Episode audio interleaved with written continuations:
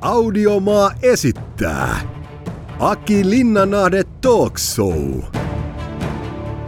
Jakso numero neljä lähtee tästä. Ai että. Tervetuloa matkaan mukaan. Mahtavaa, kun oot jälleen kuulolla. Tämä jakso numero neljä muuten tarkoittaa sitä, että ensimmäinen tuotantokausi Aki Linnanahde Talk Showta on nyt sitten puolessa välissä. Ja mä uskallan nimenomaan sanoa, että ensimmäinen tuotantokausi, koska tämä vastaanotto on ollut kyllä niin uskomattoman upea, että totta kai haluan jatkaa tämän tekemistä myöskin syksyllä. Tehdään nyt ensin tämä kevätkausi ja kahdeksan jaksoa, mutta sen jälkeen niin uskallan jo sanoa, että ensi syksynä tulee vähintään saman verran, ellei jopa enemmän. Ja idea on siis edelleen se, että mä kutsun tänne vieraaksi ihmisiä, jotka mua itseäni kiinnostaa ja joista mä uskon, että mä ehkä pystyn saamaan irti jotain sellaista, mikä voisi muitakin kiinnostaa. Sen takia mä en halua etukäteen kertoa ikinä, että kuka on kulloinkin täällä vieraana. Nyt mä voin sanoa, että esimerkiksi tämän kevään aikana niin tänne tulee vielä pari naista, ainakin kaksi naista tulee vieraaksi, mutta usein se, että jollain tietää etukäteen, että okei, nyt siellä on vieraana se ja se, niin se saattaa niin kuin herättää vähän sellaista ennakko-odotusta tai joidenkin nimien kohdalla jopa ennakkoluuloja. Ja mä jotenkin toivoisin, että vaikka se henkilö, joka täällä on, ei ole niin kuin lähtökohtaisesti kiinnostaisi, tai, tai se aihepiiri ei lähtökohtaisesti kiinnostaisi, niin jos oot tykännyt tästä podcastista, niin antaisit kuitenkin joka viikko sen mahdollisuuden, että voisiko tästä vieraasta löytyä jotain sellaista, mikä yhtäkkiä sua kiinnostaakin. Koska me ihmisethän herkästi ajatellaan vähän stereotyyppisesti, että koska toi on vaikkapa urheilija tai toi on vaikkapa poliitikko, niin sit se on jotenkin just sitä ja pelkästään vain sitä eikä mitään muuta. Ja kyllä tässä nyt mun mielestä jo näiden aiempien jaksojen aikana on käynyt ilmi, että kyllähän meissä ihmisissä on paljon erilaisia puolia. No, tämän viikon vieraani on Sami Kuronen. Nyt eletään toukokuun alkua, kun tätä nauhoitusta Samin kanssa tehdään. Just edellisellä viikolla kaupallinen radio täytti 35 vuotta. Ja mä mietin pitkään, että kuka olisi sellainen pitkän linjan radiotyyppi. Ja ei välttämättä ensimmäisenä edes nouse itsellekään mieleen Sami Kurosen nimi, mutta uskokaa tai jälkään, niin Kuronen on nimenomaan mies, joka on mun käsittääkseni jopa 80-luvun lopulla jo työskennellyt kaupallisessa radiossa, eli siis, no, yli 30 vuotta. Eli siis käytännössä hän on melkein koko sen kaupallisen radion historian ollut tekemässä kaupallista radioa. Ja tämä on tietysti mulle aihepiirinä läheinen, koska mä rakastan radioa. Lapsena mun isä oli yleisradiossa töissä, mä kattelin viiden vanhana, kun siellä tehtiin kuunnelmia se maailma, oikeastaan tämä maailma, missä nytkin ollaan täällä mun omassa studiossa, niin tää oli musta jotenkin koukuttava ja kiinnostava. Jotenkin se sisällön tekeminen, se sähkö, se kaikki oli musta vaan ihan pikkulapsena jo tosi kiinnostavaa. Sitten mulla oli semmonen ruskea Luxorin mankka, mihin mä nauhoitin mun omia radio-ohjelmia. Ja siis on eletty just nimenomaan jotain tyyliin 80-luvun loppua, silloin kun mä tein tätä tämä on mun oma historia. Ja mä uskon, että Kurosella on hyvin mielenkiintoista juttua nimenomaan mediasta ja kaupallisesta radiosta, joka siis kaikilla mittareilla, vaikka mitkä Spotifyt ja Netflixit ja muut jyllää, niin edelleen myöskin kaupallista radioa kuunnellaan tosi paljon. Mä itse edustan Radio Novaa, Sami edustaa Radio Aaltoa, mutta mun mielestä niin kun, mä aina sanon, Suomessa on paljon hyviä radiokanavia jos radio maistuu, niin se on aina hienoa. Valitset sitten ihan minkä kanavan tahansa. Mutta puhutaan Saminkaan näistä asioista. Ja tietenkin, kun tähän nyt tulee, hei, Mister Iltanuotio, Sami Kuronen, niin pitäähän tässä nyt temppareistakin muutama sananen vaihtaa. Öö, mä en itse sarjaa katso, mutta mä tiedän, että se on tosi suosittu. Ja mulla ei siis mitään tällaista asennetta, että mm, onpa se lapsellista ja tyhmää ei, ei missään nimessä. Mä vaan yksinkertaisesti ehdi kaikkea katsoa, niin tempparit ei ole nyt mua sinällään imassun mukaansa. Mutta mä tiedän siitä sen hetken. Mä oon sit jotain jaksoa tietenkin kattonut. Ja, ja se fiilis, kun Kuronen tulee siihen släbäreissä aamupalapöytään kyselemään, että no miten silta on mennyt. Niin se on, se on jotenkin musta niin kuin äärettömän koominen hetki. Mä haluan Saminkaan ehdottomasti tosta puhua. Ja ehkä myös siitä, että miksi temppareissa on yleensä vaan parikymppisiä ihmisiä. Miksei siellä voisi olla jopa niin kuin nelikymppisiä, viisikymppisiä. En tiedä, miten Kuronen sarjan tekijänä tähän suhtautuu, mutta tota, kysytään tätäkin asiaa häneltä. Te tunnette miehen, te tunnette hänen soundinsa. Hyvät naiset ja herrat, on aika kutsua sisään Sami Kuronen. Sami Kuronen, tervetuloa. No kiitos, kiitos. Kiva kun kutsuit kylää. Hieno kun tulit. Puhutaan totta kai isosta TV-ilmiöstä, Temptation mm. Islandista ää, tässä tämän seuraavan tunnin aikana, mutta ää, mä ajattelin, että myöskin olisi makeata äijänkaan vähän puhua niin kuin mediasta ja radiosta, koska niin kuin sä sanoit, että sulla on pitkä ura radiossa. Mm. 30, Kaupan... Reilu 30 vuotta. No se on aika älytön. Mm. Kaupallinen, varsinkin kun on itse alle 40, vai niin. paljon sä oot 45? 45, 46 itse asiassa. Tässä vuodetkin jo menee. Niin, niin, Tätä niin. Ei, ei aina niin muistakaan, mutta joo, siis 15-vuotiaana aloittelin. Niin, mutta siis tänä keväänä huhtikuun lopussa kaupallinen radio täytti 35 vuotta ja mm. sä oot siitä ajasta käytännössä melkein – Sä oot melkein sen ajan ollut radiomaailmassa. Aloitit siis uudessa kaupungissa. Uudessa kaupungissa vuonna 89. Se oli loppuvuotta. Marraskuun alkua. Mä pidän, mä en tarkkaa päivää muista, mikä se oli, mutta se oli jotain marraskuun alkua, niin mä oon marraskuun ensimmäistä päivää pitänyt niin kuin omassa kirjanpidossa niin sitä niin kuin starttipäivänä.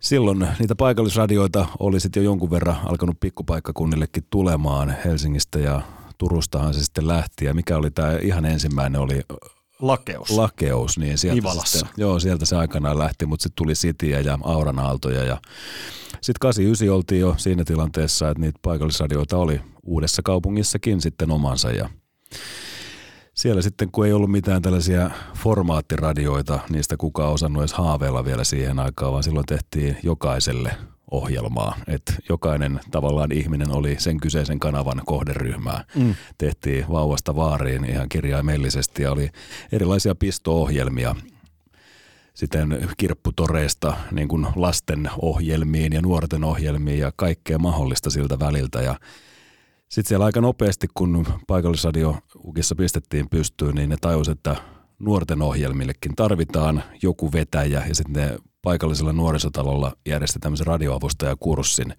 jossa sitten meitä nuoria, jotka siellä hengaili nuorisotalolla, niin sitten houkuteltiin mukaan ja hetken mielijohteesta mä silloin ajattelin, että no ei tässä nyt parempaakaan tekemistä, että käydään katsoa, mitä tuo kurssi antaa. Ja se antoi nyt sitten koko elämän mittaisen työpaikan. Että aika, nope- kova. Niin aika nopeasti siinä sitten muutama viikko sen jälkeen, kun se kurssi oli käyty, niin mä olin radiostudiossa tekemässä sitten jo ensimmäistä ohjelmaa toi vaatii vähän rohkeuttakin. Mä oon myös hengaillut, tosin mä asuin Nurmijärvellä, Joo. mutta samanikäisenä nuorisotaloilla. Mutta mä en ole tiedä, yhtään varma, että olisiko mä edes uskaltanut lähteä kokeilemaan. Tuohan vaatii oikeasti rohkeutta teini-ikäiseltä, että Kyllä se vaatii. Mennä. Mulla ehkä sitä rohkeutta toi siihen mukaan lähtemiseen se, että mä olin noin puoli vuotta aikaisemmin aloittanut tiskiukan duunit. Sillä satunnaista keikkaa oli heittänyt just siellä nuorisotalolla ja sitten milloin missäkin kissaristiäisissä. Ja jotenkin se oli sitten niinku luonteva jatkumo sille, että kun levyjä soitti jo ja silloin oli vielä kato spiikkaavat DJt. Kyllä. Ja siellä niinku biisien välissä spiikattiin jo niinku keikoilla, niin se oli jotenkin, se tuntui jotenkin luontevalta, että no radiohan on niinku vaan loogista jatkumoa sille. Ja toki siinä oli sitten muutamia kavereita mukana, niin tavallaan sitten semmoinen niin kuin ryhmän tuki siinä auttoi. Että yhdessä tekemistähän se silloin alkuun oli. Oletko nuori poika? Mitä kouluissa sitten hit käydä? No lukiota mä kävin vanhojen tansseihin asti. niin, tuota, okay. no, mitä siinä sitten sen jälkeen enää loppujen Mitä siinä sen jälkeen? Penkkarit olisit vielä voinut. No ne olisi voinut siinä sitten vielä, mutta sitten siinä kohtaa mä olin jo sit niin vahvasti siellä työelämässä, että mulla oli DJ-keikkaa, sitten mä tein niitä radiohommia, sitten mä olin aina välillä Fajan huoltoasemalla, tein aina sinne silloin tällä jotain hanttihommia ja koin, että mä pystyn elättämään itseni, että mä tätä lukioon nuoren miehen hillittömällä itsetunnolla. Niin. Sitten ajattelin, että eihän mitään kouluja tarvitse, että mä pärjään jo. Olihan se hirveä riski toisaalta sitten sanoa rehtorille, että moro, että meitsi ei enää tänne tuu, että mä jatkan tästä työ, työelämää jouhevasti, mutta tota, kyllä se on sitten jostain kumman syystä kantanut ihan näihin päiviin saakka. Fajan kanssa käytiin kyllä pitkään, monta vuotta siitä sitten aina kädenvääntö. Se aina jakso muistuttaa, että kävisi nyt edes ne koulut loppuun. Niin, ja tot, mä ymmärränkin ton, koska silloin tosiaan koko radiotoimiala on ollut aika nuori. Oli. Ei se on näyttäytynyt sellaiselta. Että vähän sama kuin varmaan vaikka moni tubettaja on voinut käydä vanhempiensa kanssa. Mm. Että niin kuin nyt vasta ehkä vanhempi sukupolvi alkaa ymmärtää, että jokuhan elää aika mukavastikin sillä, Kyllä oli, puhuu tubessa. oli ja kyllähän se radio siihen maailman aikaan oli tähän päivään verrattuna niin aikamoista puuhastelua, että siellä niin kuin enemmän, enemmän tehtiin kuin sitten taas niin kuin tavallaan niin kuin, että ilman mitään sen niin kuin pidemmälle vievää suunnitelmaa asioita vaan tehtiin ja kokeiltiin ja välillä onnistuttiin jotenkin ja useimmin mentiin ihan päin seiniin, että kyllä se semmoista niin kuin aika, aika hurjaa meininkiä oli siihen maailman aikaan nyt niin kuin täältä päin katsottuna. Mutta toisaalta mä oon aloittanut 2001 Jallis Harkimon Sport FM radiokanavaa, niin se oli no. silloinkin sitä. Oli. Siis Jalliksen vaimo saattoi päättää, mitä biisejä me soitetaan. Mm. Et, et, et, siinä, siinä oli niin kuin, Ei ollut soittolistoja. ei ollut musiikkipäälliköitä tai analyysejä tai Excel-taulukoita. Et, et siinä oli niinku hyvät ja huonot puolet. Mutta mä otan kiinni tuosta, sä sanoit siitä nuoren miehen rajattomasta itsetunnosta. Mm. Niin sulla on siis sulla on ollut siis aina sitten hyvä itsetunto. Ei se aina ollut. Onhan tässä tietenkin nyt, kun on, siitä on reilu 20 vuotta, kun rupesi noita TV-hommia tekemään, niin jotenkin sit sitä kautta on tullut ehkä sitten tietenkin, kun sitten joutuu naamaa näyttämään ruudussa, niin varmaan jokainen nuori mies jossain vaiheessa käy niitä pieniä niin ulkonäköön liittyviä ulkonäköpaineita, mutta varsinkin toi sitten, kun on niin kuin koko kansan arvosteltavana ja sit siitä helposti palautetta miehetkin saa, niin ehkä hetkittäin on sitten niin kuin niistäkin kärsinyt, mutta e, en, en koe, että mitenkään sillä tavalla häiritsevän pahasti. Että, että tota, mutta kyllä se itse tuntui lähinnä niin kuin silloin 15-vuotiaana, niin ehkä se oli enemmän vaan semmoista niin kuin ajattelemattomuutta ja uhoa, että kyllä mä selviin. Niin. En mä tiedä, oliko se niin kuin oikeasti hyvällä itsetunnolla sitten niin kuin loppupeleissä mitään tekemistä, vai oliko se vaan sellaista niin kuin näyttämisen halu. No niin, nyt mä tunnistan itseni mm. tästä puheenvuorosta aivan täysin. Tota, ö, tähän meidän alaan, me molemmat työskennellään samalla alalla, niin tähänhän on sisäänkirjoitettu sellainen, mitä musta tuntuu, että iso yleisö aina yllättyy yhtä paljon, että mitä, mikä määrä paskaa me saadaan. Mm. Siis niin kuin ihan hirveätä palautetta. Ja kukaanhan meistä ei tätä työtä tekisi, jos se meihin vaikuttaisi kauhean pysyvästi, koska mä voin sanoa, että ne kädet olisi noussut ilmaan jo aikoja sitten. Niin. mä niin oikeastaan, mä oon ainakin lukenut kaiken. Mä oon nähnyt kaiken, liittyy se mun ulkonäköön mm. tai puhetapaan tai mielipiteisiin. Tuleeko sinulla mieleen jotain niin kuin ihan ylitsepäätsemättömän hirveätä palautetta, minkä saat saanut? No mä oon viime vuosina jättänyt ihan tietoisesti kaikki keskustelupalstat lukematta, että mä en mene sinne, koska siellä vaan pahoittaa mielensä. Toki sitä hyvääkin palautetta onneksi tulee.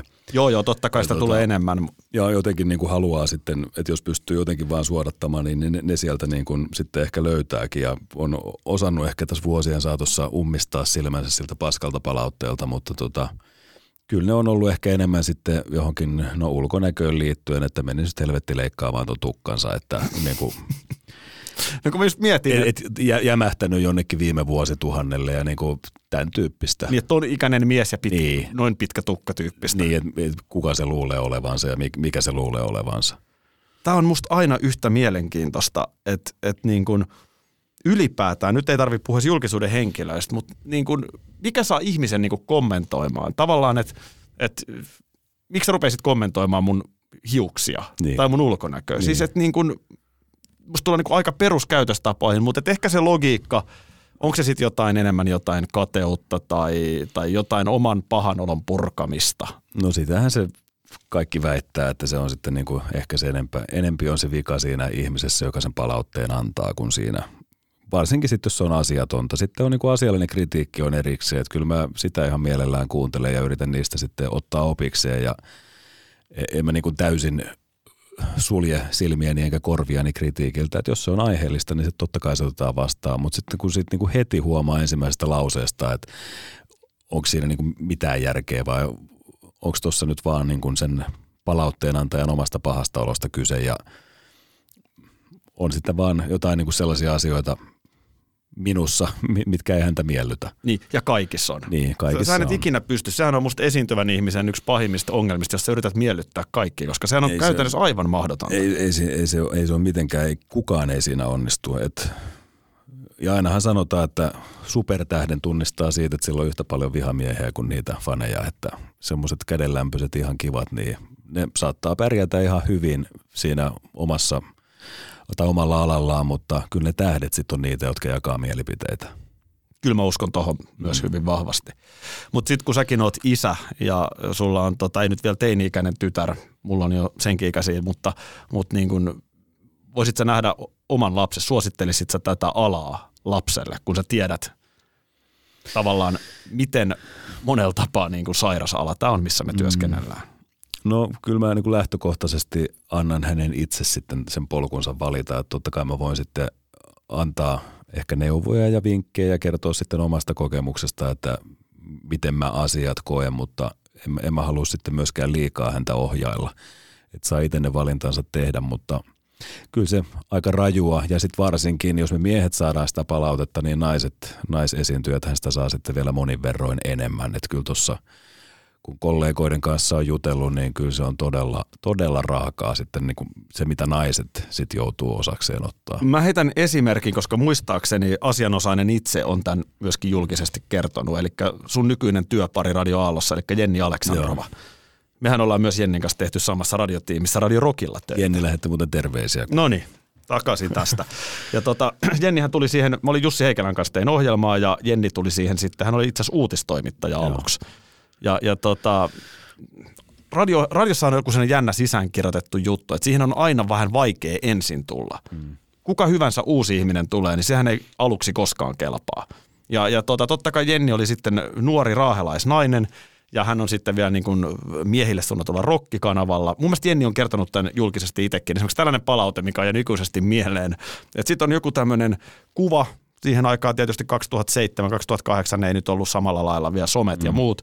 Kuvat oli harvinaisempia, niin joku äijä kävi heittämään siihen kommenttiin, että, tai siihen kuvan kommentin, että kyllähän tohon työmies tarpeensa tekisi. Joo, mä muistan, että Jenni on mullekin kertonut. Ja... Musta on kertonut julkisestikin. Siksi joo, kyllä se lähetyksessä kertoa. on tainnut meillekin sen kertoa, että kun ollaan aiheesta puhuttu, niin joo. En mä keksi niinku halventavampaa tapaa puhua naisesta, kun että tohon voi tarpeensa tehdä. Ei, ja sitten varsinkin tänä päivänä, kun on paljon foorumeita, joissa sen palautteen pystyt antaa nimettömänä ja kasvottomana niin anonyymisti, niin sehän on lisännyt vaan ton töryn määrää, että se on niinku todella, todella vaarallinen pelikenttä niinku liikaa lähteä niitä juttelemaan tai siis kuuntelemaan ja lukemaan ja osittain ja hyvin pitkälti siitä syystä niin mä oon suosiolla jättänyt keskustelupalstat väliin. Se on just näin. Tämä on fiksua. Aki Linnanahde Talk Show tulossa tässä jaksossa. Sami, tämähän jää myöskin ikuisiksi ajoiksi kuunneltavaksi, mitä sä nyt sanot mä, mä, mä, tiedän. Never say never. Vielä haluan palata sun radiouran alkumetreille sen verran. Meidän tiethän kohtasi sitten aikanaan 2007, mm. kun Sanoma, joka tänä päivänäkin on sun työnantaja, niin tuli radiobisnekseen. Kyllä. Sä tulit silloin turkulaisena paikallisradiotähtenä. No. Ison. No sä olit siis mä muistan, että äh, näin mut näin sut mulle esiteltiin. Sä et itse esitellyt, että moi, mä oon Sami, mä paikallinen tää. Mutta mut näin, sut, näin sut esiteltiin. Eli, eli okay. tietysti niin kun olit Turussa alueellisesti tosi suosittu. Mä muistan, että teillä oli jotain sellaisia makeita leffajulisteita ja ohjelma, ollut? Oli joo, ja ne oli itse asiassa mun tekemiä. Et silloin jonkun verran treenas ja opiskeli tuota fotosoppausta ja valokuvausta ylipäätään, ja se, se kiinnosti myös Mä tein samaan aikaan silloin Turussa myös eräälle turkulaiselle levyyhtiölle promoottorin hommia ja sitten siinä samalla suunnittelin vähän levyn kanssa ja tämmöistä. se oli siihen aikaan yksi harrastus, mutta joo, kyllä siellä Turussa tuli vietettyä kymmenkunta vuotta paikallisradiossa ja oikeastaan sitten Auron Aallot totta kai sen alueen suuri radio ja oli sitten, jos paikallisradioista puhutaan, niin valtakunnallisestakin ja valtakunnallisessa mittakaavassa iso paikallisradio selostettiin Tepsin matseja muun muassa ja oltiin vahvasti siinä niin kuin paikallisessa elämässä kiinni monin tavoin, niin totta kai siellä sitten niin kuin paikallisella tasolla sitä tunnettuutta tuli, kun sitten myös paikallisia tapahtumia kävi siellä ihmisten ilmoilla juontamassa ja muuta, niin.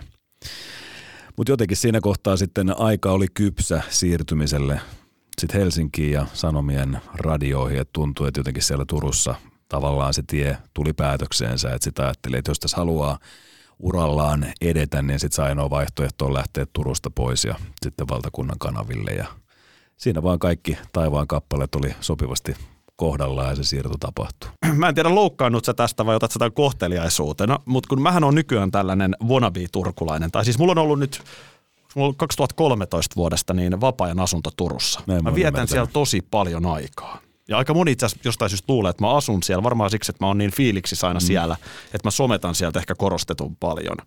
Mutta sähän oot oikeasti turkulainen, niin kun, jos meistä kahdesta puhutaan, mutta mun on tosi mahdoton ajatella sua turkulaiseksi. Mm. Onko tämä sulle kohteliaisuus, onko tämä loukkaus vai onko tämä kohteliaisuus? Sä et ole siellä- musta yhtään turkulaisen oloinen jäbä. Okei, okay. mä en tiedä. Todella nyt voi ottaa kumpana vaan. Sä et puhu silleen kauhia paikka tai vaiva ky- ky- kyllä, mä, kyllä mä osaan puhua ja si- sillä jos niinku ihan tarve on, mutta tota, Mutta sä, no, niin. oot sä hankkiutunut murteesta eroon vai eikö suhun tartu? Mutta eihän sulla ole mitään Turun murretta, ei pienintäkään. No ehkä se johtuu tästä työstä. Mä oon siis uudesta kaupungista kotoisin, siitä Turun kupeesta, siitä on se tunnin matka suurin piirtein Turkuun. Mutta sieltä mä muutin sitten reilu parikymppisenä armeijan jälkeen sitten Turkuun töihin ja siellä meni tosiaan se kymmenen vuotta. Että kyllä mä edelleen tietyllä tavalla pidän itseäni niin kuin henkisenä turkulaisena, vaikka mä en ole siellä enää nyt 13, yli 13 vuoteen ollut. Mutta tota, ehkä se tämän työn kautta tuli silloin aikana, että ei jotenkin se semmoinen Länsi-Suomen murre, niin se kuulostaa, sori vaan, se kuulostaa radiossa ihan kamalalta. ja se kuulostaa sellaiselta, että joku sketsihahmo puhuu, niin ehkä mä sitten jotenkin tiedostamattakin opettelin tai aloin puhumaan sellaista yleiskieltä.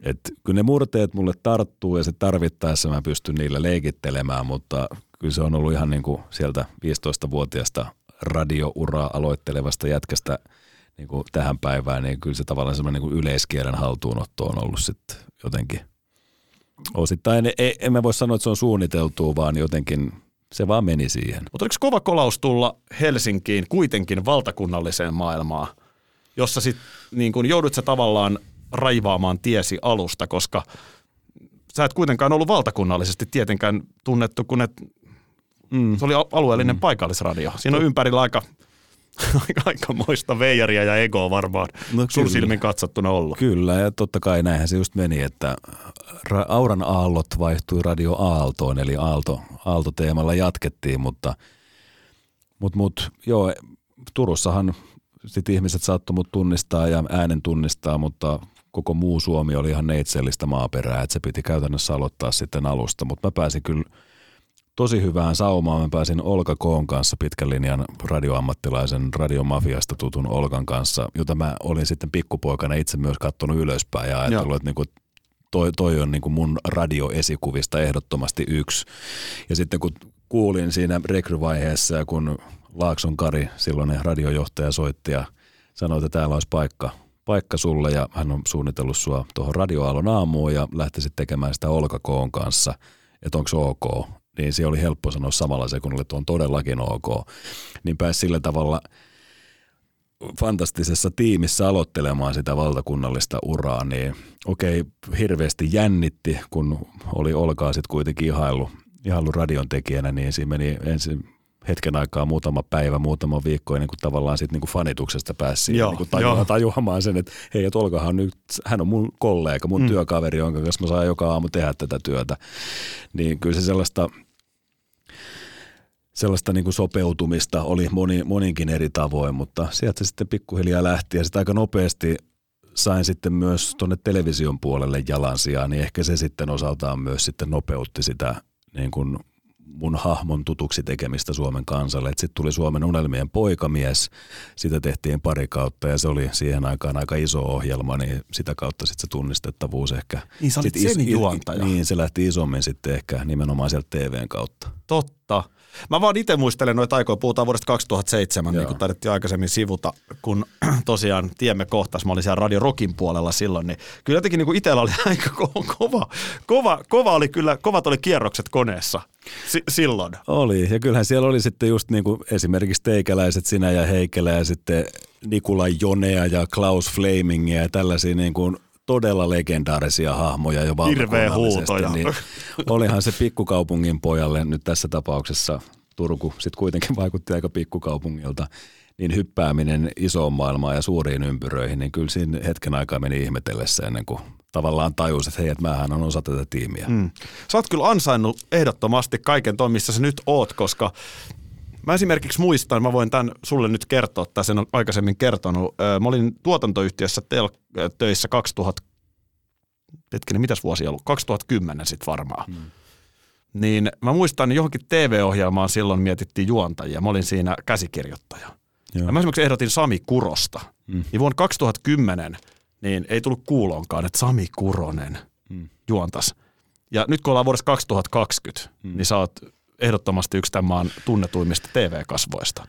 No kiitos Temptation Islandin varmasti hyvin pitkälti. Että Joo, ja kyllä. myöskin sun pitkäkestoisen tuollaisen niin maltillisen tekemisen mä väitän, mutta että niin kuin mm. hullu on mediamaailma. Ei meidän tarvitse mennä kuin kymmenen vuotta taaksepäin, niin Sami Kuronen, mitä? Niin, näin, näin se menee, että se, se vaatii sitten vaan niin kuin muutaman isomman onnistumisen ja sitä kautta sitten se ehkä se jalan, jalansija vakiintuu.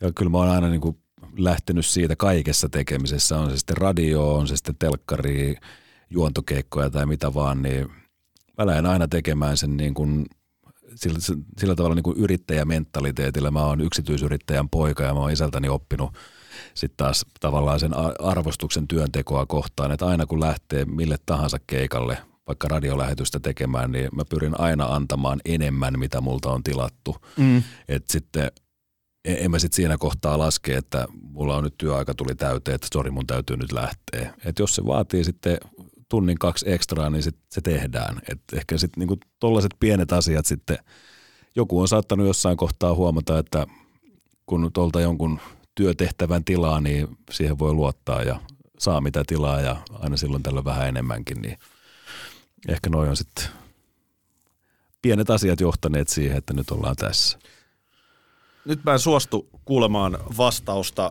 molemmat, vaan nyt vaikea kysymys. Mä tiedän, että on vaikea. Mullekin on tämä joskus esitetty. Mutta kumpi sä koet olevas enemmän, radiojätkä vai TV-jätkä? Radio ehdottomasti. Näin mä olisin arvannutkin kyllä se kuitenkin, kun se on yli 30 vuotta nyt ollut mun elämässä mukana, niin kyllä mä oon aina sanonut, että radio on mun koti, radio on mun koti tai jos nyt niin parisuuden vertauksia otetaan, niin radio on mun vaimo ja telkkari on sitten se salarakas, salarakas jonka luona voi käydä välillä piipahtamassa, mutta jonka luota on kiva tulla sitten kotiin. Niin just. No tota, kyllä se aika hyvin, että se salarakkaan luonakin viihtynyt tässä No vai, vaimo on antanut onneksi, onneksi käydä vieraissa, että se luottaa muuhun kuitenkin sen verran, että se tietää, että kyllä se sieltä kuitenkin jossain kohtaa kotiin tulee. Joo, tota, Tämä on sillä tavalla aika mielenkiintoinen mun mielestä, jos katsoo ulkopuolelta. Ensinnäkin kerrotaan ehkä kuuntelijoille tässä kohtaa, että mehän ollaan Samin kanssa ikään kuin kilpailijoita. Niin. Ja, Sä, nyt, ja nyt vielä niin kuin vahvemmin, koska mäkin siirryn nyt vuodenvaihteessa tekemään aamua. Että meillä on, meillä on sama ohjelma-aika ja meillä on aika samantyyppinen se kuulijaprofiili. Joo. Te tietenkin olette nyt niin kuin siellä ykkössarjassa ja siellä niin kuin isojen sarjassa, että me Aallon, Aallon puolella ollaan haastajia ja pienempi kanava, mutta kuitenkin samoista, ihan täsmälleen samoista kuulijoista taistellaan. Niin. Ehkä meidän vinkkelistä tai mun vinkkelistä katsottuna aika monikin sanoo kanava haastaa tällä hetkellä, niin. mutta ei mennä nyt ehkä niin yksityiskohtaisiin asioihin, mutta et niin kuin, mitä mä oon aina arvostanut ihmisistä tällä alalla on se, että pystyy katsoa niin kuin asiat asiana ja ihmiset mm. ihmisenä. Sä oot mun mielestä yksi sellainen. Että mulla ei koskaan sun kanssa ollut sellainen fiilis, että niin kuin – ei varmaan olisi ihan jokainen sun kollega tullut tähän mun haastatteluun, koska sähän tavallaan jeesaat mun podcastia nyt. Mm. Sunhan ei tarvitsisi tässä istua. Tämähän on niin kuin mun, mulle mm. niin kuin iso kunnianostus, että sä tuut tähän vieraksi. Ei sun olisi pakko. Ja tavallaan mä oon ihan varma, että teinkin mm. talossa on tyyppejä, jotka ei tulisi, koska ne ajattelee, että ikään kuin ne jeesaa mua jossain. No mä näen sen nimenomaan just toisinpäin, että on mulle kunnia-asia, että sä, sä, sä pyydät mua tällaiseen vieraaksi. Siis ilman muuta, siis me, vaikka me ollaan eri kanavilla ja kilpailijoilla töissä, niin me tehdään kuitenkin tätä samaa duunia. Tällä alalla piirit on niin jumalattoman pienet, että jos täällä rupeaisi kuin öykkäröimään ja diivailemaan, niin sen kyllä kuin aika nopeasti sitten, no, nopeasti sitten näkisi kuin moninkin eri tavoin. Että ei, ei tässä maassa ole yhtään niin iso tähti, joka pystyisi sitten sillä tavalla alan sisällä diivailemaan, että sitten alkaisi öykkäriksi. Mutta tunnistat sä alalla, ehkä niin kuin ei pelkästään radioalla, medialla ylipäätään, että et onhan tämä oikeasti sellaista niin kuin saakelin niin kuin suputtamista ja vähän sellaista niin kuin, mm, Kyllä siellä sitä jonkun verran on. Miksi toi sai toin palkinnon tai, niin. tai miksi toi sai ton pestin tai Niin, no kyllähän me ollaan tälle, tälle alalle ajautuu ehkä tietyllä tavalla semmoinen aika egoistinen porukka ja semmoista pientä narsismia varmasti niin kuin jokaisessa esiintyjässä on. Ja haluaisi tietenkin, kun on palava halus päästä sinne kirkkaisiin valoihin ja menestykseen. Ja sitten jos joku toinen pääsee ja itse ei pääse, niin se on osin jopa ihan niin kuin luonnollista, että se semmoinen pieni pahastuminen sieltä tulee, mutta Kyllä mä uskon, että esimerkiksi radiogaala, joka on meidän tämmöinen vuotuinen palkintogaala, niin se saattaa se vitutus olla hetken aikaa siellä gaalassa, että no toi vei enkä mä saanut.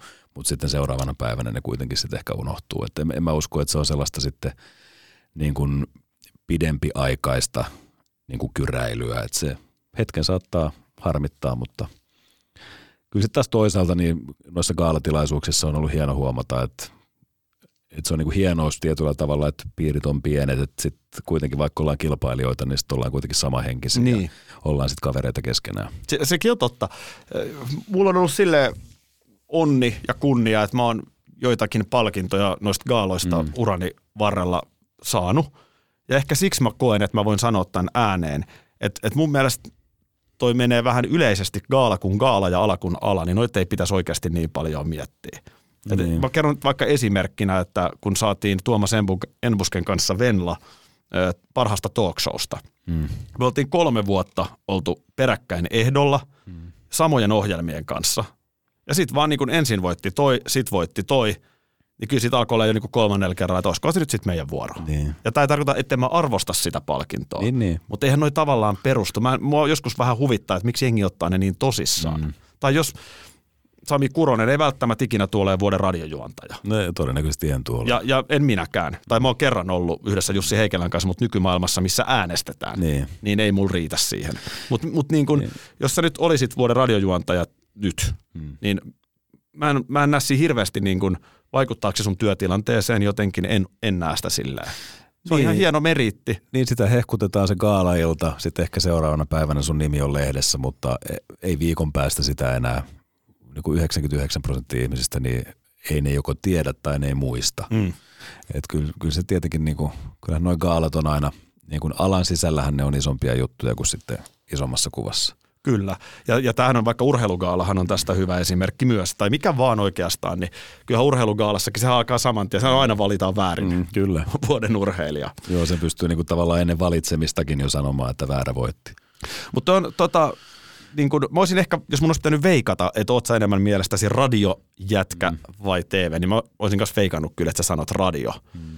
Ja näin mä oon itsenikin kohdalla aina kokenut. Mutta se on niin kuin mielenkiintoinen tavallaan myöskin tämän alan tällainen sisäinen juttu, että et niin kuin, sä olit Radio Suomi-popilla ja sitten sä menit pienemmälle kanavalle. Mm. Radio Aalto on niin kuin faktuaalisesti melko pieni kanava. No on se yksi kolmasosa.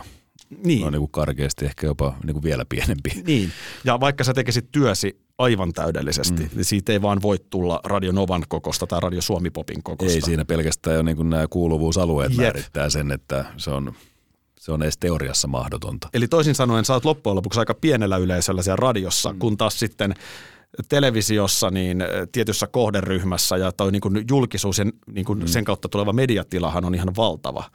Eli on. tietyllä tapaa niin kuin iso osa – niin kuin ulospäin Sami Kurosta on nimenomaan se TV-työ. Ja se on ylivoimaisesti suurin osa tällä hetkellä ollut jo muutaman vuoden. Et siinä vaiheessa, kun Temptation Island rupesi ilmiöksi nousemaan, mikä tapahtui aika nopeasti ja oikeastaan se niin kuin kolmoskauden kohdalla, se oli kääntynyt jo niin, että ne, jotka ehkä eka ja tokakauden kohdalla vähän salaili, että ei uskaltanut myöntää, että katsoo sitä ohjelmaa, niin sitten kolmannen kohdalla se oli sitten jo ylpeyden aihe, että mullekin tultiin niin kuin ihan avoimesti ihan niin kuin kaikenikäiset ja ihan minkä tavallaan niin kuin koulutuksen omaavat ihmiset vaan tuli niin kuin avautumaan siitä. Ja ylpeänä myöntämään, että katsotaan, niin siinä kohtaa oikeastaan se sitten niin kuin omassa elämässä näkyy, että sitten se tunnistettavuus kasvoi kyllä ihan, ihan toisenlaisiin mittoihin, mitä se on ollut siihen saakka.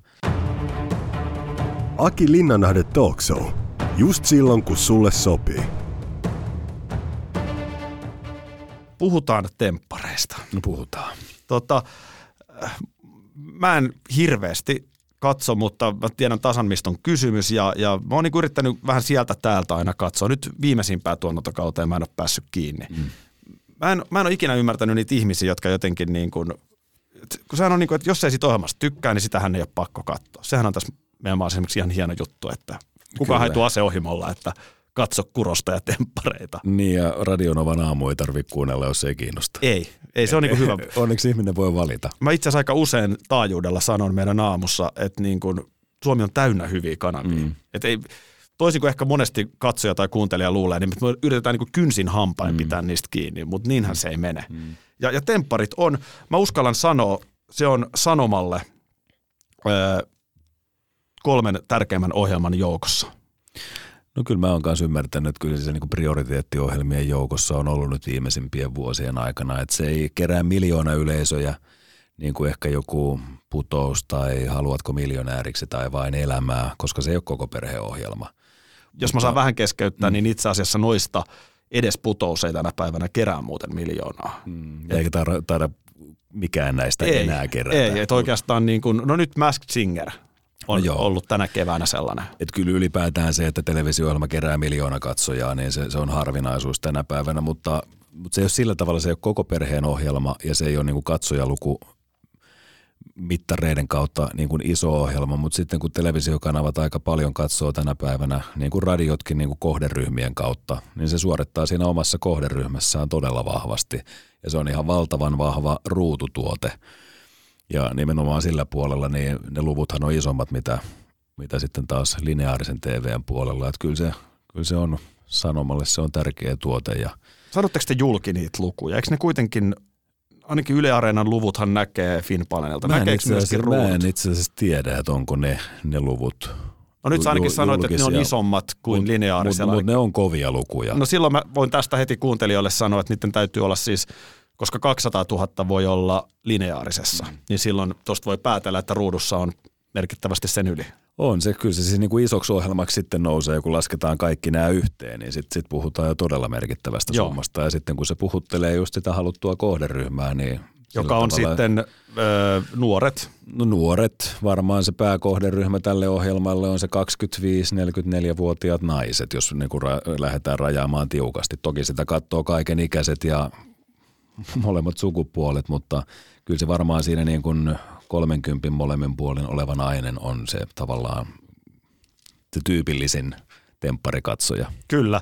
Mun, mun ihan siis ylivoimainen suosikki. Mä oon mun YouTube, on YouTube-kanava Aki Linnanahde, niin mä oon siellä joskus tehnyt temppareista videoja. Mä oon sanonut, että mun ihan ylivoimainen suosikkihetki on se, kun Sami Kuronen rennosti läpsyttelee släbäreillä aamupala pöytään kyselemään vähän, että mikä teillä on meidinkin bileiden niin. jälkeen. Se on karmea. Siis jokainen meistä on joskus nuorena tiedätkö, joku juhannuksen jälkeen silleen hirveässä morkulassa. Kyllä. Siinä niinku juhannusaamuna silleen, että ei helkkari, miksi mun piti? Niin kuin, Siis sulla siihen- fyy- niin kuin sulla fyysisesti kaikki raajat tärisee siitä niin kuin fyysisestä krapulasta ja sitten kun sä et ihan tarkkaan muista, että paninko vai paniks mä vai enks mä pani, panin. Ja, ja mitä mä itse asiassa niin kuin viime bileissä on tehnyt. Ja se tietoisuus siitä, ai niin, tää on kaikki helvetti vielä kuvattu. Ja Sami niin perästä Kuronen kuuluu. tulee siihen pöytään vielä tenttaamaan. Niin e, se, se, on, se on kyllä, se on kova paikka, täytyy myöntää. Ei mulle, vaan niille ihmisille, mutta tota, onhan siinä paljon sellaisia niin kuin absurdeja tilanteita, mitä niin kuin, jos ne yrittäisi siirtää normaalimaailmaan, niin et, et tossa ne toimii, mutta, mutta, mutta Sehän on niin kuin, se on huikeeta. Totta kai toikin on kansainvälinen formaatti. Mm. Niin kuin nyt vaikka on Love Island, joka ehkä kilpailee vähän samoista mm. katsojista ö, kilpailevan TV-yhtiön puolella. Mutta sehän on, siis toi perustuu täysin siihen, että sinne hakee riittävän hyviä tai mielenkiintoisia pareja. Mm. Joo, Ja se, kyllä mä, se- mä en olisi välttämättä uskonut, että Suomessa, mä, mä voin helposti kuvitella monessa maassa, että jengi lähtee tonne, mutta että niin kuin vuodesta toiseen siitä vaan tulee isompi ilmiö ja jengi lähtee sinne. Sehän on Sami ihan paskapuhetta se, että lähtee testaamaan parisuhdettaan. Sehän on, niin kuin, sehän on niin kuin mainospuhetta.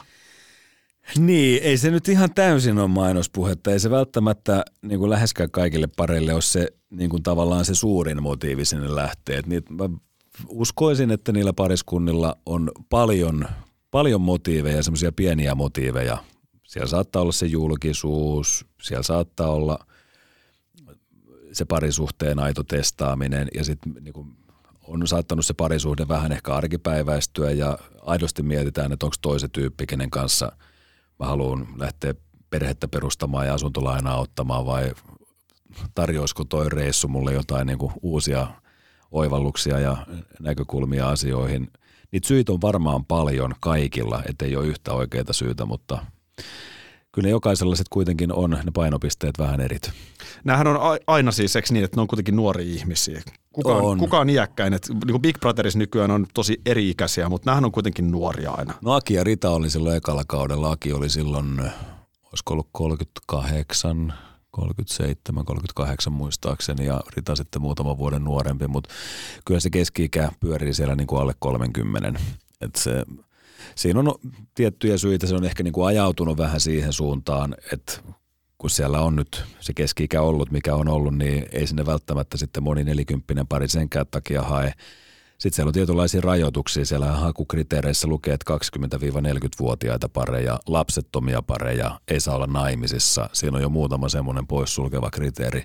Lapsettomia, onko se siis, mikä Y- siinä on sitten? yhteisiä lapsia ei saa olla. Ja, Aivan joo. Ja siinä on tota, ideana, amerikkalaiset ovat sen perustelleet niin, että me ei haluta ohjelman tekijöinä, mikä on mun mielestä ihan fiksukin päätös, niin ei haluta olla ohjelman tekijöinä millään tavalla niin kuin vastuussa mahdollisesta perheiden hajoamisesta, että sitten jos alaikäisiä kolmansia osapuolia joutuu kärsimään siitä, että vanhemmat lähtee törttöilemään ja sitten tavallaan ohjelmassa eroaa ja saa siihen sitten vielä sen julkisen paineen, niin mun mielestä se on ihan fiksu, että jätetään sitten alaikäiset lapset näistä niin kuin kaikin tavoin pois. Toi on, toi on ihan fiksu linjaus ja, ja kyllä tuossa vähän sellainen niin kuin amerikkalainen kaksinaismoralismi samaan aikaan tuoksahtaa, koska niin kuin valitettavasti ne jää ne pätkät tonne pyörimään. Niin. Että se, joka nyt 25-vuotiaana sinne menee, niin joskus on 45 ja sillä voi olla ne lapset. No niin. Mutta vahinko niin, on sitten tapahtunut ja se on ajateltu, osa joo. historiaa. Joo, mutta se, että tavallaan sillä akuutilla hetkellä, kun se ohjelma tulee ulos, niin se, että ei tule mitään koulukiusaamista ja Joo, tämän tyyppistä, joo. niin se on mun mielestä niin kuin erittäin fiksua, että se on päätetty näin. Totta kai. Tota niin, onko maailmalla tota niin, Temptation Island for Oldies tyyppinen? Koska mietin nyt keski-ikäisiä, eronneita miehiä ja naisia. Sanotaan nyt nimenomaan just vaikka välillä 40-55. Mm. Niin kyllä aika nälkästä jengiä. ja mä Sami väitän, että sä tiedät, mistä mä kyllä, kyllä, mä, kyllä mä tiedän, ei tarvi lähteä kun tuonne jonnekin yöelämään ja sitten kun siellä ikätovereita joskus vastaan tulee pienessä juurissa, niin kyllähän se aika, aika villiä se touhu on. Siis siitähän saisi huikeeta kamaa. Kyllä, ja sitä joka, joka vuosihan sitä kysytään, että koska tulee sitten vähän vanhemmille. Mä tekisin enemmän kuin mielellään semmoisen kauden, jos me vaan löydettäisiin niitä pariskuntia jostain. Että sitten pitäisi ehkä näitä jenkkien luomia kriteereitä vähän höllentää, että sitten sit pitäisi nämä niin kuin lapsiasiat ja naimisissa olo Niin. pykälät sieltä sitten vaan poistaa, mutta Mä veikkaan, että ne poistuu tasan sillä hetkellä, kun temppareita ei enää katsota tollaisessa muodossa. Niin, että sitten Business pitä- as usual. Si- niin, niin, ja sitten niiden ihmisten pitäisi olla ja osallistujien pitäisi olla ehkä sit sen verran iäkkäitä, että ne lapset on jo täysikäisiä. Kyllä. Et sitten kun mennään sinne plus 50, Joo. niin sieltähän löytyy sitten Sirpaa ja, ja, ja. Jaakkoa ja tällaista, jotka lähtis mielellään. Ja sehän pitäisi ehdottomasti kuvata jossain levillä Just. tyyppisesti tämmöinen niin kuin talvi edition, että sitten kun lähdetään sinne vähän hiihtokeskukseen ja sitten siellä paikallisiin, niin kyllä mä uskon, että siellä voisi siellä vois mopo lähteä käsistä ja Ja kyllä niitä kato rupeisi olla jo yli nelikymppiselläkin täysikäisiä lapsia Joo, silleen, että kyllä, kyllä, kyllä. siinä niinku kyllä, kyllä. Ja sit- massaa löytyisi. Kyllä, kyllä. Ja sittenhän sinne voisi niinku sinkuiksi ottaa semmoisia niinku parikymppisiä. Tuommoinen viisikymppinen sirkka, kun saisi sinne jonkun tämmöisen kaksiviitosen kundi vähän härnäämään ja kutittelemaan, niin mä voin veikkaa, että sieltä voisi tulla aika mielenkiintoistakin settiä iltanuotioille. Ja iltanuotioilla voitaisiin sitten käydä vähän toisenlaisia keskusteluja ja bileissäkin, niin ensi, kun ensimmäisten ryyppyjen aikana, niin vaihdellaan kuulumisia sairauksista ja muista, että onko reuma kiusannut ja muuta. Ja sitten niin kuin, sit vasta loppuillasta päästään itse asiaan. Niin, mutta kyllä sitä toisaalta sitten taas, hei, tässä iässä me ollaan, sä oot mua vähän vanhempi, mä oon 41, sä oot 46, kun sä Joo. sanoit, niin kyllähän tässä niin kun elämä on nähnyt, niin kyllähän elämän kokemus myöskin tietyllä tapaa, jos saisit parikymppisenä, no parikymppisenä Sami Kuronen mm. parisuhteessa Mm.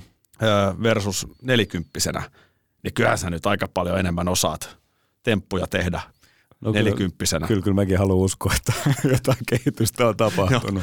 Joo, mulla ei ole omaa kokemusta, mutta mä voisin ajatella näin. Mutta vielä se, että tota, mähän haluaisin nähdä sen kaaren, että sä oot, no 14 vuotta, niin sä oot 60 äijä. Mm. Mä halusin nähdä, että Sami Kuronen edelleen 60 charmanttina, hieman jo harmaantuneena herrasmiehenä edelleen painaisi tota samaa. Näet sä sen Niin. tapahtuvan? Siis, että jos niin sanotusti kausia tulee, niin näet sä itse vaikka viiden tai kymmenen vuoden päästä, puhumattakaan 15 vuoden päästä siellä? No mä oon itse jotenkin sellaisena omana henkisenä takarajana pitänyt kautta numero 10. Että jos siihen saakka päästään, niin sit siinä kohtaa mä niin ainakin vakavasti mietin sitä, että pitäisikö tämä tavallaan valtikka siirtää sitten nuoremmalle kollegalle. Mutta sitten toisaalta mun jenkkikollega Mark Wahlberg, joka on näitä parisuhdeohjelmia Amerikoissa juontanut ja muun muassa Jenkkien temppareita, niin hän on käsittääkseni 57-vuotias. Onko Mark Wahlberg jenkkiversion Sami No se ei ole tämä Marky Mark Wahlberg, vaan hän, hän on Aa. tämä sama, sama niminen kaveri, mutta tota, hän on siis mun, tietääkseni 57 vai 58, että kyllä niin kuin sitä taustaa vasten, niin kyllähän tässä vielä pelivuosia on, mutta mennään nyt kausi kerrallaan, niin kuin eräs kuuluisa jääkiekkoilija joskus sanonut. Mutta onko Sami Kuroselle tullut paljon tällaisia, että tuun niin kuin polttareihin nuotiolle? koko ajan. Mä voin kuvitella. Ihan koko Oletko ajan. tehnyt yhtään? En, mä tein periaatepäätöksen siinä, kun niitä rupesi silloin, olisiko se ollut just kolmannen kauden jälkeen, kun alkoi ohjelma sitten ilmiöitymään isommin, niin niitä alkoi tulee, jos ei nyt päivittäin, niin monta kertaa viikossa. Niitä, että on synttärit, voitko lähettää terveiset, on polttarit, voitko tulla grillaamaan, voitko grillata videoviestillä. Niin kuin, siis sinänsä niin kuin herttaisia kivoja pyyntöjä, mutta sitten mä ajattelin, että jos mä lähden näitä tekemään, niin mä en mitään muuta ehdi tekemään Joo. kuin näitä. Niin sitten mä tein vaan sen periaatepäätöksen, että mä en tee mitään, koska se rajanveto on ihan mahdotonta. Ja se on ollut ehkä helpompi näin. Se on ikävä sitten niinku tuottaa niille ihmisille pettymys, mutta kyllä nyt 95 prosenttisesti ihmiset on ymmärtänyt sen, että sanoo, että kiitos, mutta ei kiitos. Joo, tuon mä ymmärrän ihan hyvin, että, että siinä on, se on, toi on tavallaan helpompaa. Niin. Miten ehdoton toi sit on, että jos, jos sanotaan nyt niin kuin Patrick Laine, NHL-miljonääri, haluaa häihinsä, niin arvotat sä, pidät sä pääsi? No toi on hypoteettinen tilanne, kun tuollaista ei ole eteen tullut, että sitten totta kai täytyy miettiä tilanne, mutta kyllä se täytyy niinku tosi hyvin perustella mulle, että miksi mä sen tekisin. Sä oot sinkku Mm. mies. Oot sä käyttänyt, tota, oot sä koskaan tätä viettelystehmaa niin kuin siviilielämässä mitenkään hyödyntänyt? Koska niin kuin tuossa aikaisemmin viittasit, että meno voi olla aika villiä tuolla, niin mä voin kuvitella, että sä oot ihan niin kuin julkisinkkuna Mm. tuossa menet ja, ja tota, niin voin kuvitella, että jonkun verran varmaan inboxit laulaa.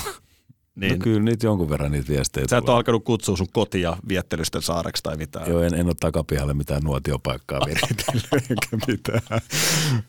Ai Tota, että, elämys sekin hei. Mutta voi olla, että sitten sen aika tulee siinä kohtaa, kun oma tytär rupeaa sitten roudaamaan jotain kumppaniehdokkaita kotiin. Ehkä mä sitten pistän sen Niin. notskin takapihalle ja kaikki ehdokkaat kulkee sen kautta. Toi on, toihan on, ai ai, mä, mä oon siinä tilanteessa, mulla on jo sen ikäiset tyttölapset, että poikaystäviä on esitelty. Joo. Mutta sulla on vielä toi tosiaan toi niinku Se, se on vasta status. edessä. Ja se on vielä siinä kohderyhmässä, se on tosi tunnettu, koska sä nuoret kattoo, niin Niin, niin, että voi olla, että no en tiedä sitten, kun toivon mukaan tässä vielä muutama vuosi menee ennen kuin ne on niin realistisia tilanteita, mutta ja voi olla, että sit mä oon jo oldies but goldies, että ei sit, niin kuin se ikäluokka enää tunnistakaan, mutta katsotaan nyt. No hei, Sami Kuronen, vielä sitten niinku sellainen, että mä oon niinku jotenkin, sulla on vissiin kaikki aika hyvin tällä hetkellä. Sulla, sä oot, niinku, Joo, sä kyllä. oot onnellisoloinen mies, että duuni, on, onko, onko jopa liian kiirettä vai onko niinku just hyvä tilanne töiden suhteen? Ja, No tämä korona oikeastaan tuli, no ei nyt voi sanoa, että hyvään saumaan, mutta se, se pakotti rauhoittumaan. Tältä keväältä kaikki juontokeikat meni niin kuin kaikilta esiintyjiltä on suurin osa mennyt. Onneksi saa tehdä vielä päivätyötä eli tuota radioa ja nyt näyttää siltä, että telkkaripuolellakin ainakin suurin osa töistä jatkuu. Se, mitä tulevaisuus tuo tullessaan, niin sitähän kukaan meistä ei tiedä, mutta se on osaltaan tämä korona tarkoittanut itsellekin sellaista tietynlaista pysähtymistä sitten kuitenkin ja mä oon huomannut, että se on, se on tehnyt kyllä ihan hyvää. Sitten myös se, että ei ole ihan joka paikkaa mennyt pääkolmantena jalkana. Että mulla oli niin kuin työmielessä elämäni rankin vuosi viime vuosi, että mä tein koko ajan kolme ja neljää duunia päällekkäin. Mulla tuli ensimmäinen kirja, mä tein kaksi kautta temppareita, mä tein toisenlaiset teiniäidit. Sitten mä olin kuitenkin koko aika viisi päivää viikossa radiossa – juontokeikat siihen päälle. Mä olin niin koko ajan menossa jossain ja kerkesin pitää vaan vuoden lomaa viime vuoden puolella. Öö, niin, vuoden, siis viikonlomaa vai? niin, siis vi- viikon Joo. lomaa siinä vuodessa ja tota, sitten se jotenkin alkoi viime syksynä sit vähän kostautumaankin, että sitten alkoi olla patterit loppu ja sitten osaltaan se sitten niin kuin vähän pysäytti ja rupesi miettimään, että mitä mä elämältäni haluan ja sitten se osaltaan sitten johti siihen, että mä jättäydyn Suomipopilta pois siitä keskipäivästä. Mä halusin, että se radio motivoisi mua enemmän ja mä tein sitä keskipäivää silloin yksin ja mä kaipasin sitä niin kuin dialogia joko iltapäivää tai aamua ja sitten erinäisten vaiheiden kautta tämä radioaallon aamu aukesi. Mä ymmärrän tuon valinnan No, erittäin tota- hyvin, mutta aika rankan valinnan sä teet, koska niin kuin käytännössähän sä heräät aikaisemmin ja Joo, mutta mä ajattelin, että nyt tässä iässä mä pystyn vielä ton aamushow-kuvion katsomaan. Et sekin on totta. en, en tiedä, että kuinka monivuotinen pesti tämä on ja kuinka kauan sitä jaksaa, niin kuin hyvin tiedät mm. monta vuotta aamua tehneenä, että onhan se ihan helvetin kuluttavaa. Mm. Mutta mä ajattelin, että nyt mulla niin kuin tavallaan kunto, sekä fyysinen että henkinen kunto niin kuin tavallaan mahdollistaa se, että mä haluan sen kertaalleen vielä katsoa, että onko aamu ihmiseksi. Ja se, että vaikka sitten Suomipopilta huomattavasti pienemmälle kanavalla, niin mä ajattelin sen niin, että mulla on ihan sama kuunteleeko sitä 10 ihmistä vai 10 000 tai 100 000 ihmistä sitä lähetystä. Mutta mulle on tärkeintä se, että se tekeminen on mielekästä ja sellaista, että mä saan siitä tekemisestä sen nautinnon. Mm. Eikä niin, että meillä on niinku Suom- Suomen suurin aamushow. Ne, ne ei ole mulle niitä niinku ykköskriteereitä, vaan enemmänkin se, että se työ on sitä, mistä, mitä niinku nauttii tehdä. Ja ainakin nyt toistaiseksi tuntuu siltä, että valinta oli ihan oikein. Miten sitten toi niin kuin muu kuvio, sulla on tosiaan tytär, onko nyt kymmenen vanha vai mitä? Täyttää nyt kesällä 11 ja hän on viikko viikkosysteemi meillä on hänen äitinsä kanssa ja hän on ihan mahtavassa iässä tällä hetkellä. Siitä saa seuraa, sen kanssa pystyy juttelemaan ihan samoja asioita lähestulkoon kuin kenen tahansa aikuisen kanssa ja me ollaan jonkun verran tuossa matkusteltukin yhdessä ja sekin on hienoa, että jossain ulkomaan matkallakin, niin sä pystyt periaatteessa tekemään samoja hommia hänen kanssaan niin kuin tekisit vaikkapa tyttöystäväs kanssa, että Mm. päivä altaalla, sitten käydään vähän shoppailemassa päivällä ja sitten mennään illalliselle ja kaikki nämä totta kai sitten niin kuin lapsen ikä huomioiden, mutta ei se hirveästi rajoita päinvastoin. Se sitten taas saattaa avata ihan toisenlaisiakin ovia sitten noilla reissuilla. Et me oltiin esimerkiksi viime kesänä Kroatiassa, vietettiin viikko ja hän on kova heppatyttö ja mentiin sitten hänen halustaan mentiin tämmöiselle hevosvaellukselle, minne mä en olisi ikinä mennyt sitten taas niin kuin ilman häntä. Niin, totta näin Ja päin. sitten niinku kokee sellaisia juttuja, mi- mitä ei tulisi ikinä kokeiltua. Ei tulisi mieleenkään, mutta sitten kun hän näki, että jonkun esittäjän siellä tulossa tuommoinen vaellus ja rupesi siitä puhumaan, niin mä että no hei, hei, tähän voitaisiin kokeilla ja oli niinku ihan mahtava iltapäivä. Toi on muuten totta, että tossa iässähän lapsi on tavallaan helpoimmillaan. Mm. Ei tarvi sillä lailla niin kuin huolehtia, se on itsenäinen, mutta ei todellakaan ole vielä murrosien ja teinioikut. Niin. Mä voin sanoa kokeneempana tässä asiassa kokeneempana, että nauti nyt. Niin, mä oon, mä oon kuullut, että teini-ikä voi tuoda sitten muutoksia moneenkin asiaan. Sä voit miettiä itseäsi teininä ja siitä alkaa Niin. sitten jollain kumman tavalla, niin ne osa, asiat saattaa niin kuin niin, näkyä siinä niin, jälkikasvussa. Niin, mutta palatakseni, palatakseni siihen sun alkuperäiseen kysymykseen, että elänkö mä onnellista elämää tällä hetkellä, niin kyllä, kyllä, Toi kuulostaa voin, kyllä mä voin sanoa, että kyllä mä aika lailla onnellinen on tällä hetkellä kaikkea, mitä mulla on. Sähän oot pikkasen sen oloinen jäbä, että, että tota noin, niin sulla on, tuosta mennään vähän vuosia eteenpäin, niin sä vielä lähdet iltatähteen painamaan tosta. Ja... Ei, ei kyllä, kyllä mä oon niin kuin, mun lapsiluku on täyset jotenkin niin, niin kivoja kuin lapset onkin, niin mä oon tyytyväinen tähän yhteen. Ja nyt kun hän on siinä iässä, että hän alkaa olla oikeasti jo itsenäinen ja se ajatus siitä, että mä nyt palaisin jonnekin vaipparallihommaan, niin mä en niin kuin vaan näe sitä tässä elämäntilanteessa nyt sellaisena niin kuin realistisena. Sami, tämähän jää myöskin ikuisiksi ajoiksi kuunneltavaksi, mitä sä nyt sanot siitä. mä, mä, mä tiedän, never say never, mutta tota, kyllä mä siitä uskallan sanoa, että on aika sataprosenttisen varma, että kyllä mun lapset on tähän maailmaan tehty. No mutta meinaat sä olla niin kuin Lonely Rider, koska kyllähän niin kuin, sullahan on periaatteessa elämä puolessa välissä. Toivon mukaan se on vasta puolessa välissä. Ei, kyllä mä oon siis parisuuden ihminen ihan ehdottomasti. Mä oon koko aikuisikäni käytännössä ollut ihan semmoista parin vuoden periodia lukuun ottamatta siinä ennen vuosituhannen vaihdetta, niin siinä oli semmoinen pieni sinkkuvaihe, mutta muuten mä oon ollut käytännössä aina parisuhteessa. nyt mä yritän kokeilla myös hetken aikaa sitä, että miten mä pärjään yksin. Että ei, ei mulla ole kiire mihinkään suhteeseen. Se tulee sitten, kun se tulee ja en mä sitten taas toisaalta vastaankaan pyristele, jos sellainen ihminen tuohon eteen tulee, niin sitten mennään fiiliksen mukaan. Noniin. Mä, mä viihdyn erittäin hyvin yksinkin. Mussa on hyvin vahva tämmöinen erakkoluonne. Mä, mä nautin yksinolosta ja, ja tota, mulla ei ole mikään ongelma toisaalta olla yksin, vaikkakin mä oon aina sitten ajautunut tosi nopeasti seuraavaan suhteeseen, mutta, mutta, mutta en mä usko, että tämä yksi oleminen mulle tulee vaikeaa olemaan. Listataan nyt tähän vielä ihan naiskuuntelijoiden iloksi niin, niin ne tota, ominaisuudet, mitä na- naiselta. Sami Kuronen, nämä ominaisuudet naisella pitää olla. Onko jotain selkeitä? No,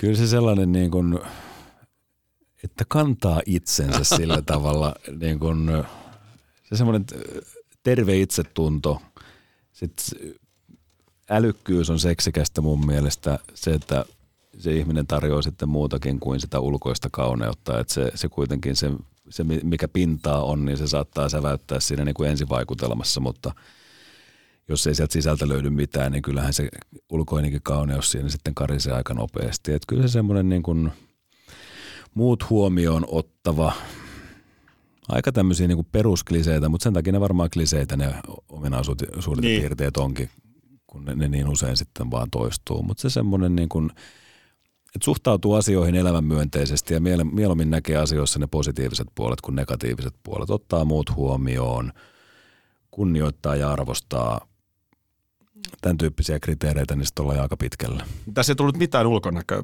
Vaalea, tumma, mm. nuori, vanha. sopivan ikäinen, sopivan värinen ja sopivan kokonen. Tota niin, hei, mä en tiedä, miten tämä meni nyt loppujen lopuksi tällaiseenkin tämä keskustelu, mutta olipa hienoa, että tulit. Ää, tota, kiva kuulla, että kaikki hyvin. Kyllä tässä ihan ei, ei voi valittaa. Totta kai sitten ruvetaan niin kuin hiuksia halkomaan, niin moni asia voisi olla paremmin, mutta isossa kuvassa niin mulla, mulla ei ole mitään syytä valittaa. Kiitos Sami Kuronen. Kiitos erittäin paljon. Aki Linnanahde Talk Show. Uusi jakso aina lauantaisin.